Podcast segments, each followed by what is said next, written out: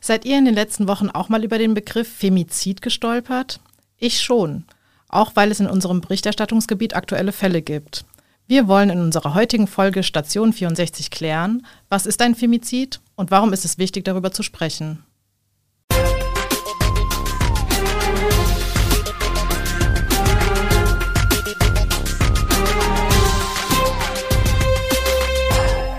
Gude aus der Echo-Redaktion und herzlich willkommen zur neuen Folge Station 64 mit den Echo-Volontären Maximilian Brock und mein Name ist Katrin Mader. Über das Thema Femizid sprechen wir heute mit einem Volontärskollegen aus Mainz, der darüber berichtet hat, mit der Darmstädter Polizei und mit einer Frauenrechtlerin, die sich wissenschaftlich mit dem Thema beschäftigt hat. Ja, äh, heute mal ein ungewöhnliches Thema auf jeden Fall für die Station 64, aber trotzdem sehr aktuell. Ich bin nämlich im Moment am Newspool und da werden die Online-Nachrichten für alle Blätter der VRM gemacht. Und da waren zwei aktuelle Fälle eines Femizids in den letzten Wochen große Themen. Maxi, hattest du schon Berührungspunkte mit dem Thema? Ja, hi Katrin erstmal. Ähm, in der Tat ein wichtiges Thema, über das wir heute sprechen. Ähm, du hast gefragt, äh, ja, auch ich hatte mit einem Fall letztens zu tun. In Biebesheim im Kreis Groß-Gerau ist Ende Februar eine 27 Jahre alte Frau im Gebüsch am Straßenrand gefunden worden.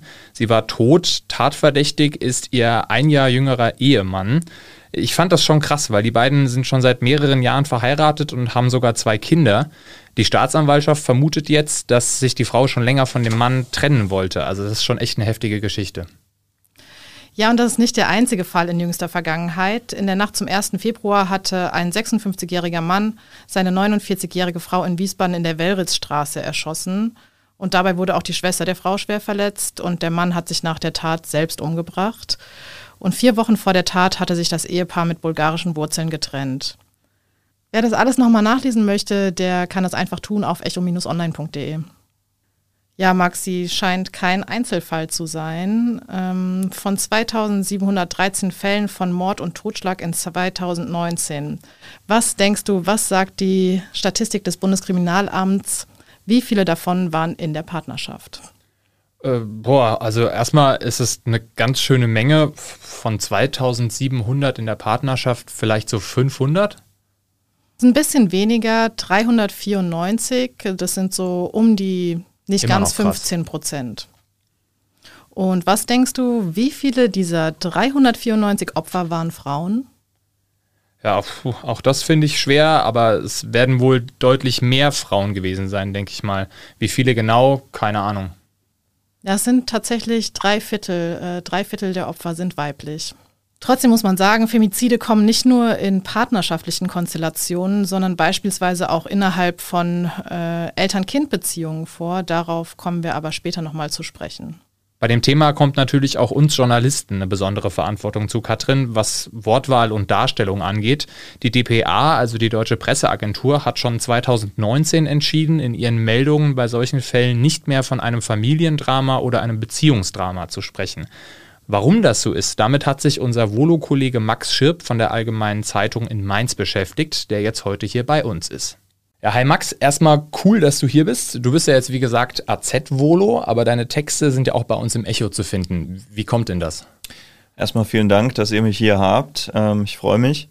Ja, bei uns ist äh, Teil des Volontariats, dass man eine Zeit bei den Mantelreportern verbringt. Der Mantel der Zeitung, das ist der Teil, den man als erstes aufschlägt, der überregional sich mit Themen auseinandersetzt und dementsprechend im Darmstädter Echo, im Wiesbadener Kurier, in der Allgemeinen Zeitung in Mainz und allen sonstigen Ausgaben erscheint. Alles klar. Und ähm, wie ist jetzt in dieser Zeit das Thema Femizid aufgekommen bei euch in der Redaktion? Ursprünglich war es so, dass ich in einem Gespräch mit meiner Freundin über das Thema gesprochen habe, weil sie in einem Buch darauf gestoßen ist, ähm, dass auch in Deutschland jeden dritten Tag eine Frau getötet wird äh, im Zuge eines Femizids. Das habe ich mir dann mal im Kombination mit der polizeilichen Kriminalstatistik angeschaut, ähm, das Ganze so ein bisschen mit, mit Fakten zu füttern und ähm, habe dann mit unserem Chefreporter über das Thema gesprochen und der hat erstmal gesagt, ja, gutes Thema, wichtiges Thema, aber es muss sehr gut recherchiert sein. So. Natürlich hat man dann erstmal Respekt und dann kam der Fall in Wiesbaden in der Wellritzstraße, wo offenbar es zu einer Trennungstötung kam. Und dann wurde das Thema eben brandaktuell auf einmal und dann bin ich so richtig rangegangen, ja. Okay, und äh, du bist ja jetzt wie wir auch äh, in deinem Volontariat, hast du schon gesagt. Wie näherst du dich denn dann so einem Thema und welche Erfahrungen hast du dabei so gemacht? Ich glaube, dass es ein sehr sensibles Thema ist, ähm, dass man da auch ja, ähm, sehr, sehr ordentlich recherchieren muss. Ähm, also sich wirklich einlesen muss in das Thema, bevor man anfängt. Das meine ich mit ordentlich recherchieren. Natürlich muss, muss man immer eine gewisse Sorgfalt an den Tag legen als Journalist, aber ähm, da muss man sich eben wirklich reinarbeiten. Da kann man nicht mal aus dem Stegreif loslegen. Mir haben dann die, die Zahlen und Fakten, die die Opferstatistiken, die polizeilichen geben, geholfen, um so eine sachliche Ebene zu finden bei einem an sich ja emotionalen Thema. Und dann habe ich das Gespräch gesucht mit Wissenschaftlern, die sich damit auseinandersetzen. Ähm, in dem Fall war es eine Kriminologin, oder eine Sozialwissenschaftlerin, die in der Kriminolog Kriminologie arbeitet. Und zusätzlich habe ich mir Publikationen von Juristinnen durchgelesen und, und mich einfach mit dem Thema ein bisschen vertraut gemacht und der Debatte, die da auch in Deutschland stattfindet. Und was ist dabei zu beachten, wenn man darüber berichtet? Und warum ist es überhaupt wichtig, dass das passiert? Mm, für uns Journalisten ist es bei dem Thema insbesondere wichtig, dass wir unsere Worte mit Bedacht wählen, um der Sache gerecht zu werden. Ähm, Begriffe wie Familiendrama oder Familientragödie verschleiern nämlich darum, worum es eigentlich geht und eben genau diese Betroffenheit von Frauen bei der Thematik herauszustellen. Mm, man muss sich nämlich mal vor Augen führen, was der Begriff einer Tragödie eigentlich bedeutet. Ähm, eine Tragödie impliziert ein gewisses unausweichliches Schicksal, das erlitten wird ne, für den Protagonisten in der Geschichte bei der Tötung eines Menschen von, einem unaus, von unausweichlich zu sprechen, äh, das will keiner von uns. Und ähm, deshalb halte ich Frauentötung oder Femizid für, für die bessere Variante. Und ähm, das erstmal zu verstehen, auch da werden wir wieder dabei, da muss man sich erst in diese Thematik einarbeiten. Ja, das glaube ich. Ähm, für mich war das Thema jetzt so in der Form komplett neu. Wie blickst du denn jetzt heute auf diese Thematik, nachdem du dich so intensiv damit auseinandergesetzt hast? Ich glaube, dass ich einfach nochmal sensibilisiert würde, wurde für das Thema im Ganzen. Also gar nicht direkt Gewalt gegen Frauen, sondern generell das Thema Ungleichbehandlung. Ähm, und dass wir als Gesellschaft lernen müssen, dass es auf, auch auf die kleinen Dinge ankommt, die dann im Endeffekt eventuell irgendwann mal viel Schaden anrichten. Ja, vielen Dank, Max, dass du deine Erfahrungen zu diesem wichtigen Thema mit uns geteilt hast. Die Texte von Max findet ihr übrigens auch auf echoonline.de unter dem Suchwort Femizid. Ja, wir merken, das ist ein heikles Thema. Es ist wichtig, dass man darüber spricht, aber auch wie man darüber spricht. Viele Leute sind da sehr betroffen, wenn sowas passiert und die Anteilnahme vor Ort ist auch äh, sehr groß. Das hat man in Wiesbaden gesehen, da gab es eine Mahnwache und eine Lichterkette und in Biebesheim erinnern am Fundort der Frau Kerzen, Blumen und Beileidsschreiben an das Opfer. Die Anteilnahme in den sozialen Medien ist auch immer groß. Gut, aber da müssen wir auch ein bisschen kritisch drauf blicken. Ne? Immerhin gibt es in den sozialen Netzwer Netzwerken auch immer wieder viel Hass und Hetze. Und gerade bei solchen Taten wird ja auch vorschnell mal geurteilt. Äh, das darf man da nicht vergessen. Also wir sehen, dass Femizide nicht nur in partnerschaftlichen Beziehungen vorkommen, sondern dass der Begriff auch noch viel mehr umfasst. Und für viele ist halt eben noch nicht wirklich klar oder relativ neu, was genau er eigentlich bedeutet. Ja, und das liegt vielleicht auch daran, dass der Begriff im Strafrecht nicht existent ist. Und da findet gerade ja auch eine öffentliche Debatte statt. Und ich habe mich mit jemandem unterhalten, der sich eingehend mit dem Thema auseinandergesetzt hat. Madeline Götz ist Frauenrechtlerin und engagiert sich beim feministischen Streik Darmstadt und sie hat sich im Rahmen ihres Soziologiestudiums intensiv mit der Thematik auseinandergesetzt. Madeline, erstmal herzlich willkommen hier bei der Station 64. Ähm, mich würde zunächst mal interessieren, wann spricht man von einem Femizid? Feminizide sind Ausdruck von hierarchischen Geschlechterverhältnissen, in denen sich Männer als überlegen gegenüber Frauen und auch Inter- und Transpersonen verstehen und diese dann systematisch abwerten und diese vermeintliche Macht drückt sich dann in Gewalt gegenüber Frauen aus und kann bis zum Feminizid führen. Es ist fast immer dann ein Feminizid, wenn ein Mord im Zusammenhang mit einer Sexualstraftat begangen wird oder wenn er in Partnerschaften oder Ex-Partnerschaften passiert. Dann ist dem oft auch schon andere Partnerschaftsgewalt vorausgegangen. Du hast gerade von Feminizid gesprochen. Wo liegt da der Unterschied zu Femizid? Femizid ist der ältere Begriff Der wurde schon in den 70ern entwickelt, um frauenfeindliche Tötungen benennen zu können. Und aus der Befürchtung heraus, dass der Begriff aber uneindeutig ist und man darunter verstehen könnte, dass alle Tötungen von Frauen ein Femizid sind, wurde dann der Begriff Feminizid entwickelt. Und der soll deutlicher machen, dass die Taten eben aufgrund des Geschlechts passieren, also weil die Opfer Frauen oder Inter- oder Transpersonen sind. Die bedeuten aber ziemlich das Gleiche. Wo findet der Begriff bereits Anwendung und wo kommt er her? Also weder in der Politik noch im Bereich Strafrecht noch bei der Polizei gibt es das Konzept Feminizid. Um, aktuell wird es vor allem im feministischen Diskurs und von AktivistInnen verwendet. Auch da ist der, erst, hat der Begriff erst in den letzten Jahren an Bedeutung gewonnen, vor allem durch die argentinische Bewegung Niona Menos, die auf äh, Feminizide in Argentinien aufmerksam gemacht haben. Welche Argumente sprechen für und gegen eine Aufnahme des Begriffs in das Strafrecht? Für die Aufnahme spricht, dass damit eine Sensibilisierung für das Thema Gewalt gegen Frauen einhergehen würde.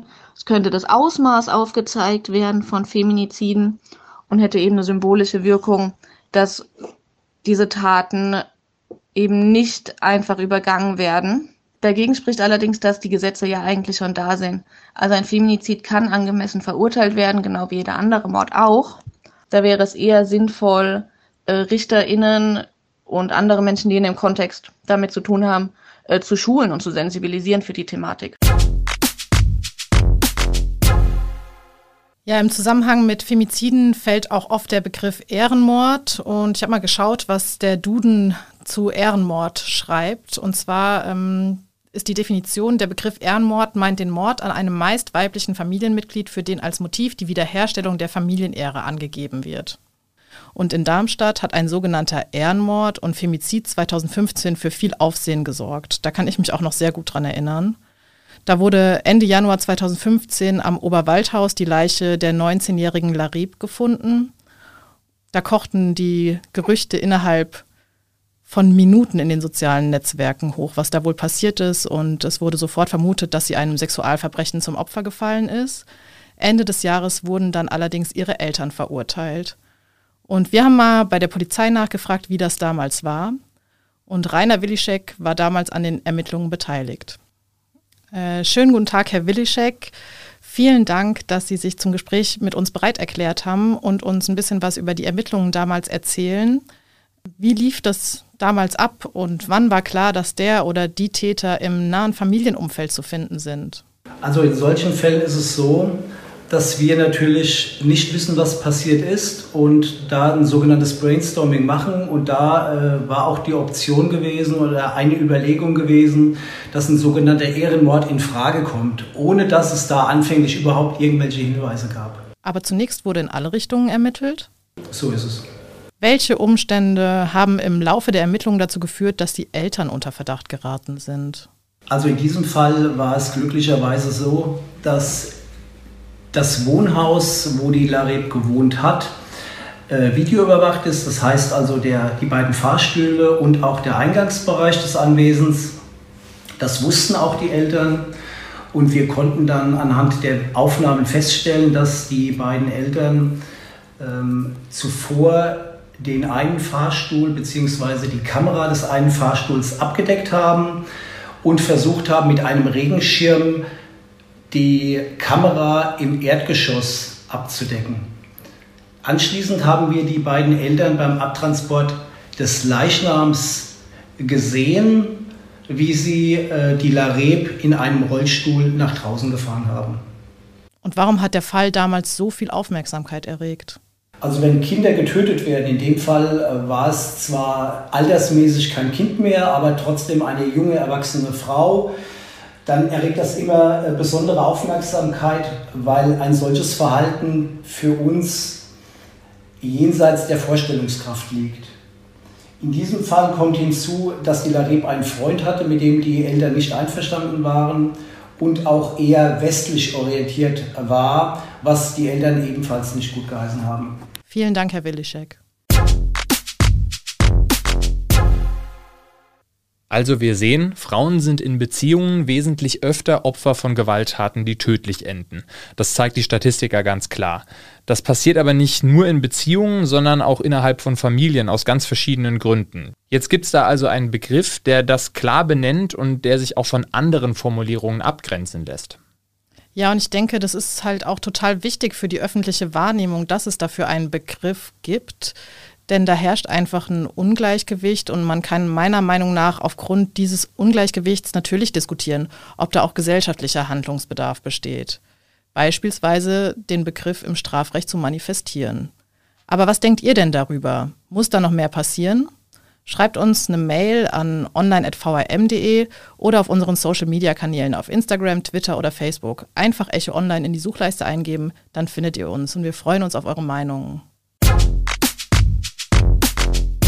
Puh, das war jetzt ein ganz schön komplexes Thema heute, aber am Ende unserer Folge wollen wir euch trotzdem noch wie immer einen kleinen Einblick in unseren Arbeitsalltag als Volontäre geben und über unsere Echo-Highlights sprechen. Mein Highlight der Woche kommt tatsächlich erst noch, Katrin. Momentan bin ich in der Redaktion an der Bergstraße im Einsatz und da steht ein Superwahlsonntag an. In Darmstadt und in anderen Kommunen wird an dem Tag ja auch gewählt.